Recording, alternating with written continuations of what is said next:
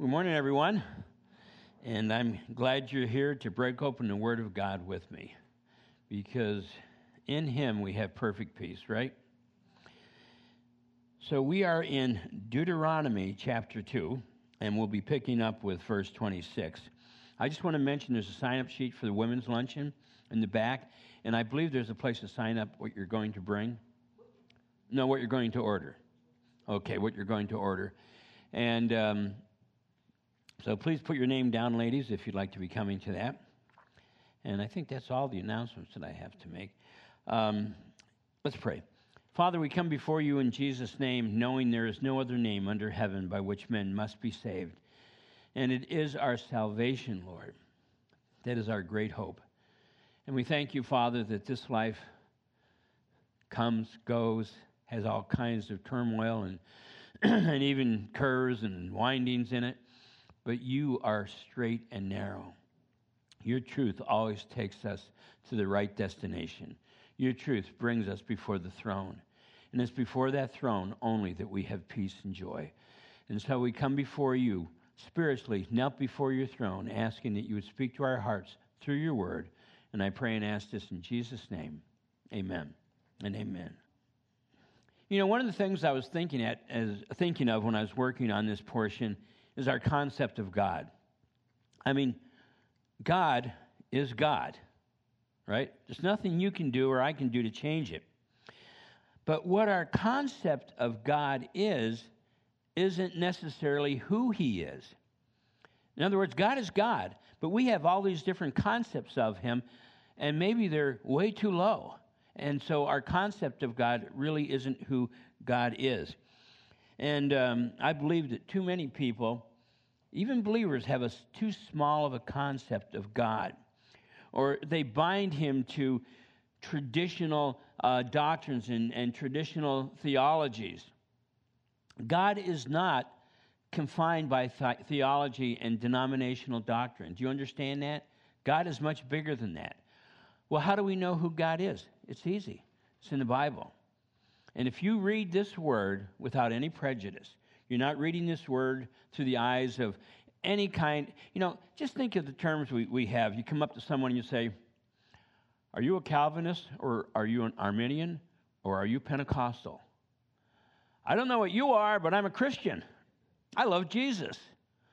And any time we, we put any kind of circle, any kind of boundary to what we're identifying as being a Christian, it's too limited, because God is God, and He is beyond anything what we can understand.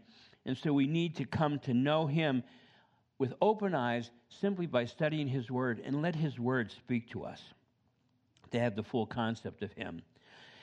You know, in um, I love what it tells us in Jeremiah nine and verse twenty-four. It says this, "But let him who glories glory in this, that he understands and knows me." That's a capital M, talking about the Lord. "That I am the Lord, expressing loving kindness, kindness, judgment, and righteousness in the earth. For in these I delight, says the Lord." Who is God? He's the one controlling everything. He's the one that is guiding every step and, and, and you know foot of our life. In fact, it's interesting, because in this portion we're going to be talking about the Israelites going through the land of Esau and the land of the Moabites. And it might be, why did they go that way? Because God was guiding their steps. There was a purpose. There was a reason for it. And so we have to understand that everything in our life, there's a reason for it. It would be wonderful if when you became a born-again Christian, everything just went great. You never had a problem. You just took this straight road right to heaven, and that was it. But even after you become a Christian, you go through some thorns, you go through some woods, you go through some high hills and some deep valleys. But you know what? All the while, He is with you. All the while, He's guiding you. All the while, He's supporting you. Let God be true and every man a liar. He's always with us. And, you know, I think it's a, um, it's kind of a, I, I remember the poem, Footsteps in the Sand? And I don't know exactly how it went. You know, I don't know the exact wording. But basically what the poem was saying is, Lord, I, I, I saw footsteps walking along the beach in the sand. and there were always two sets of footprints, mine and yours. We always walked together. But Lord, I don't understand. There were times that there were only one set of footprints. Why did you leave me during those times? And the Lord said, I didn't leave you during those times. Those were the times I was carrying you. And that's why there's only one set of footprints. And there are times, you know, that we need to trust God for that. I mean, when Israel had their promise of God that they were going to have the land of Canaan as their promised land, it wasn't just blam, snap, boom, wham, they were there. I mean, they had to go through the plagues of Egypt. They had to literally be cast out of Egypt. They went through the miracles, you know, of, of the Lord having the pillar of fire by day and the cloud by night to protect them from the Egyptians. They had the Red Sea dry up. They walked across. I mean, God was working miracles, manna from heaven, quail for meat. I mean, God was work, working miracles continually. But they ended up walking in a lot of circles. You know why? Unbelief. Was God still with them? Yeah, obviously he was still with them. Because one day, all of their circles would start wearing out. All the unbelief would start falling away. And then, boom, they would cross over into the promised land. And so in this portion, we're given, we're given um, an understanding of how God works in opening up the promised land for the people. So in Deuteronomy chapter two, verse twenty-six, and I sent messengers from the wilderness of Kedemoth to Sihon, king of Heshbon, with words of peace, saying, let me pass through your land. I will keep strictly to the road. I will turn neither to the right nor to the left. And you shall sell me food for money, and I will eat, and give me water for money, that I may drink. Only let me pass through on foot. So right off, Moses is saying, when they were talking to uh, Kedemoth, the king of Heshbon, they weren't aggressive. They weren't proclaiming war. They weren't looking for. They weren't looking for a fight. They said, "We just want to pass through peacefully. In fact, we're actually going to be of great economic value to you. Here we are, a group of over two million people, and we're going to buy food from you, and we're going to buy water from you. Your economy is going to go through the ceiling." I mean, really, think about that. That was really a, a and um, of course, we'll find out what happens. And then verse twenty-seven, twenty-nine. Uh, just as the descendants of Esau who dwelt, who dwell in Seir, and the Moabites who dwell in Ar uh, did for me. In other words, they, they already let them pass through peacefully, and they bought food and water from them.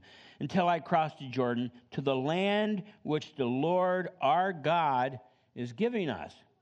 You have to understand that the descendants of, of Esau and the Moabites, they had a relationship originally with Abraham. So they understood who God was.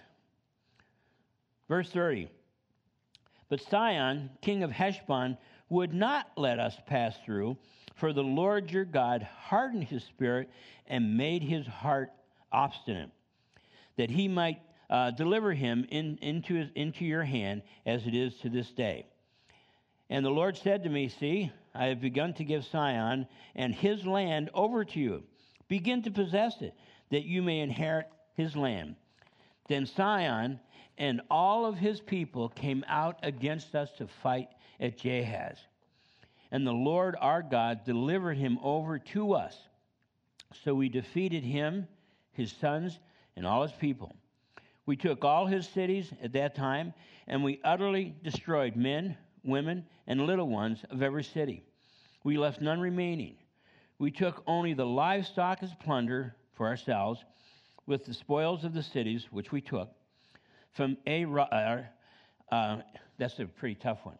You can pronounce it Ara'ar, or you can pronounce it Ara'ar, or you can make up any other pronouncing just like I did. uh, which is on the bank of the river Ammon, and from the city that is in the ravine as far as Gilead. That was not one city, too, there was not one city too strong for us. The Lord our God delivered all to us. Only you did not go near the land of the people of Ammon, anywhere along the river Jabbok, Jabbok uh, or the cities of the mountains, or wherever the Lord our God had forbidden us. In other words, they went right in conquering the land, but there were areas God said don't go into, and they didn't. Well, we see right off that the Israelites requested peace. And that's important for us to understand. You should always start off with a desire for peace. Sometimes there's situations in families. Sometimes there's situations at work. Sometimes there's situations in the nation or the world. Your first response should always be seeking peace. But the reality is there are some who will not receive peace. It should never be on our part. It should be on their part that they're unwilling to receive the peace, the token of peace that we're offering. And, um, and of course, this was to Heshbon's uh, destruction because he rejected it. And um, notice Moses even took time to remind Heshbon of Esau and the Moabites.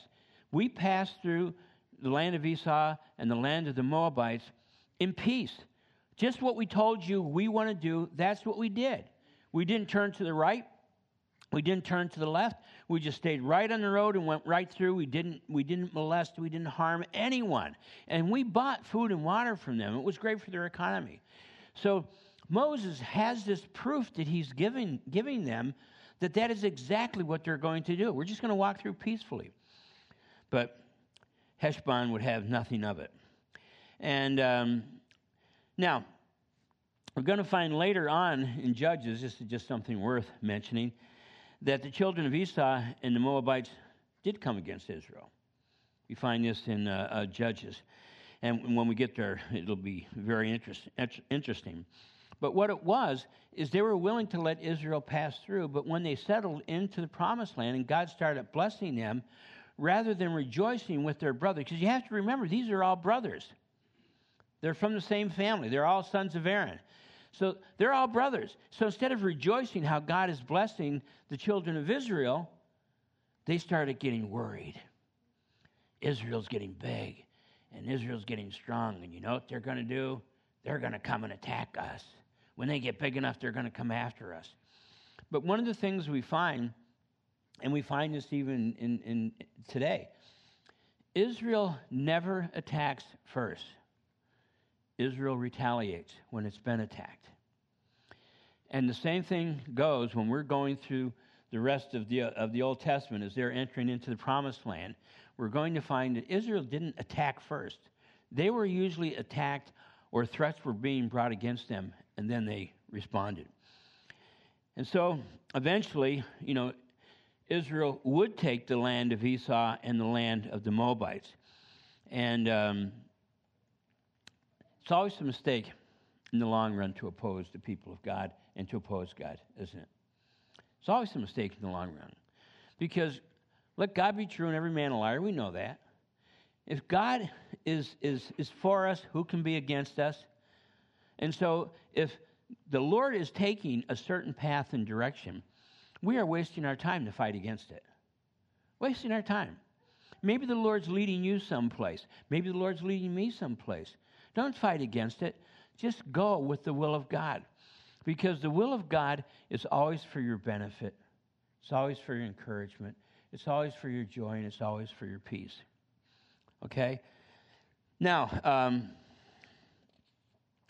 and the thing that's interesting, you have to remember with the children of Esau and the Moabites too, Israel did not break their promise to them. They broke their promise to Israel. And Israel was God's chosen people. And so it was not a matter that Israel got into their promised land and like, oh, okay, we're doing really great now. We're going to break all our promises with our neighbors. They didn't do that. But Esau and the Moabites literally were coming in and capturing Israelites and taking them away. And so that's why they ta- had to take a stand against them. Now, the question uh, people often have is, um, why is it that God hardened their hearts towards Israel? Well, the real answer is they first hardened their hearts towards God. Why are their hearts hardened towards me? Their hearts are hardened towards God. And when someone's heart is hardened towards God, it's going to be uh, almost an automatic thing, thing that their hearts become hardened towards God's people.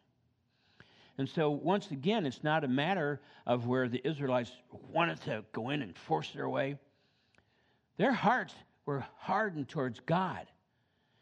And so when God is saying to them through Moses, let us pass through, we're not going to do anything, they didn't believe it. They wanted to attack. And so when we realize what happens to people and to even certain people in our own life, why did that happen? Why are their hearts so hardened towards you, towards me? Well, maybe their hearts hearts aren't hardened towards you or towards me. Maybe their hearts are hardened towards God. It's hard to find anyone who loves the Lord, who has a sweet relationship with God, that doesn't also have a sweet relationship with other believers. We might not agree on everything. Now, and I, let me share this with you. I mean, this is going to be very shocking, okay? It's very shocking, but just hang on. I want to share something with you.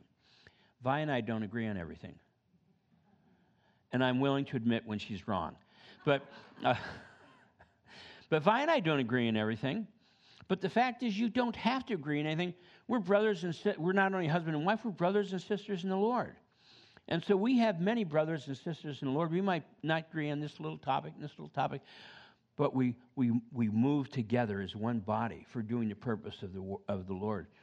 It's such a shame that it seems to me so often the body of Christ just is so involved in infighting that they're not able to do the fighting for the battle of the Lord. Here's, here's the thing we have to understand. The most important thing, the most important responsibility for you and I as Christians today is not how big our church is, is not the doctrine of our church, is not how many people, you know, come to our church that are this or that.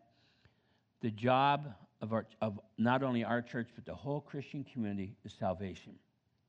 We're living in a time that the Word of God needs to be shared more, more profusely than ever. And uh, I'm going to be talking about that a little bit further down, but we need to be willing to share our faith. Um, the question people have, okay, is why did God harden their hearts? The answer is very simple.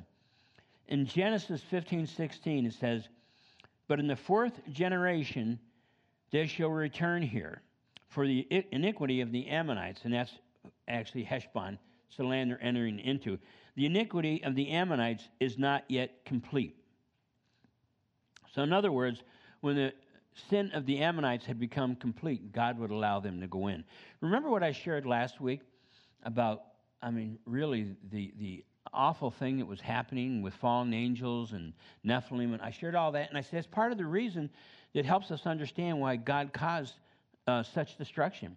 These are people that really didn't have human souls, many of them, and we find it, you know, I don't want to go into that whole d- detail again, but we find it in Scripture, but also their hearts were so hardened towards God and the things of God, You you can't even understand their pagan practices. What they did to their own children. You can't even, I, I wouldn't even want to share it here with, with kids in the room and stuff. But they were awful. They had no concept of marriage. They had no concept of love. They had no concept of family. They were, they were an, an awful people. And so now their sin had become full, and God was bringing his judgment. And that's why it says when they wiped off everyone, it was because the sin of the Ammonites was full. And also, those pagan cultures, they had a what was called a revenge vow. And so you had a child who uh, whose parents maybe were killed. He had a, a holy, what they call holy, an unholy obligation when he grew up to take vengeance. And so it was just all part of, of God's plan. And the thing that I couldn't help thinking of when I, when I uh, was reading this, sometimes I really feel like the sin of the Ammonites is full in our world. Sometimes I think about what's going on in our society, and it's just absolutely amazing.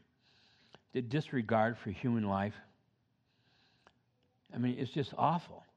I mean, the sin of the Ammonites is full, which means we should be watching for God's judgment, because when the sin of the Ammonites is full, God's judgment is coming. Just like his judgment was brought through the Israelites going in to Heshbon. But here's the thing. You and I have a promise. Because it's possible that there were some decent people in Heshbon. And they were just, you know, struck by the whole devastation that came. So the point is, there might be, you know, uh, a lot of evil in this world, but this world also has a number of Christians in it, believers who love Jesus. And Scripture says he's not appointed us unto wrath, but unto salvation. Pray that you're counted worthy to escape the things that are coming upon the face of the world. So if anyone ever says to you, what, are you an escapist? Say, oh, yes, I am. Praise God. Are you a stayist? You know. But the point is, pray that you're counted worthy to escape. God's judgment is ready to come on this world. And the thing that it points out to you and I, if God's judgment is ready to fall upon this world because the sin of the Amorites has become full, it means he's taking us out of the world. In other words, the raptos, the rapture is about to happen. The catching up. And I think it could be any time. I'm not a prophet. I don't know how to uh, determine the specific day. But the Bible is very clear. It says, but you believers are not in darkness, that, that this day should overtake you as a thief in the night. You're children of the light, children of the day. So we're not supposed to be caught by surprise. Well, it's just, t-. I mean, everything that needs to be fulfilled for the Lord's return for his church has been fulfilled. And on top of that, the sin of the Amorites has become full. I mean, it's just, you know, anarchy, the just disregard for life is just absolutely unbelievable. Unbelievable. Now, the sons of Esau and the Moabites actually might have thought they were doing God's will when they turned around. They initially let Israel pass through, but when they turned around and they went after them, they might have thought they were fulfilling God's will. God has given us this land, and they're threatening to us or whatever. But the thing is, the minute you start having an ungodly attitude towards a brother, it'll always lead to violence, to wrongdoing. Because the Edomites and the sons of Esau had a benevolent attitude towards their brother, the Israelites. They had a benevolent attitude, and they let them pass through, and that relationship would have stayed calm and cool. But the minute they started having fear and having a bad attitude, oh, those, you know, Jews and those children of Israel, started having this bad attitude, then it led to them um, losing their relationship with the Lord as it was, and they attacked. That's why in, in First John chapter four, verses twenty and twenty-one, it says, if someone says, I love God, and hates his brother, he's a liar.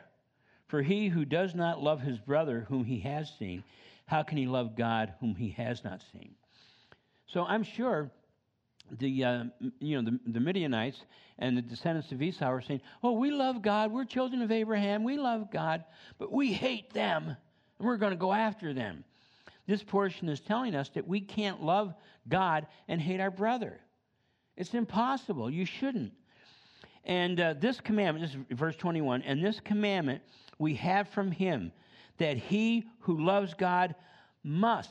And that word must is in the Greek affirmative present tense. That means it's a requirement. It's not you should, you must love your brother also. This includes every ethnic group. This includes every religious group. This includes, includes men and women. It's inclusive. We're supposed to love our brother. And a lot of times people have a problem with that. You know, they see, especially in our nation, different things going on. You see, you go into a to Walmart, and you see, you know, women, you know, women with the Muslim headdress and, you know, and burqas and all that kind of stuff on, and there's such a tendency, oh, what are they doing here? Well, maybe the Lord brought them here that you might be a witness to them. Maybe the brought, Lord brought them here that they might be saved. Many people are very unaware of the fact that there is a great revival taking place in Iran. What? Why don't we hear about it? Because they're killing the guys when they get saved, and, and, and it's all underground. But there's a great revival taking place. And so we have to make sure that our only attitude towards anyone is they need to know Jesus Christ. Bottom line, they need to know Jesus Christ. God separated Israel and gave them that promised land and eventually their temple for one reason, study the Scriptures, to be a testimony of him. And our entire responsibility as believers is to be a testimony of him. That's the reason I don't like to get into all these conspiracy theories and stuff. Now, I'm going to be honest with you. I'm not saying it doesn't interest me. You know, the, you know, aliens coming down with three heads and stuff like that. That interests me. I, I you know, it's kind of fun to watch. I, I'm, I don't. But here's the thing: I don't have to worry about conspiracy theories because my God has made everything clear. There's no conspiracy to worry about.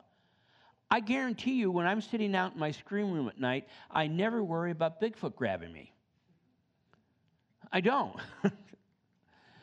You know, maybe those uh, stink bugs or whatever they are, that's all over the place now. But the point I'm getting at is God has laid out everything clear for us.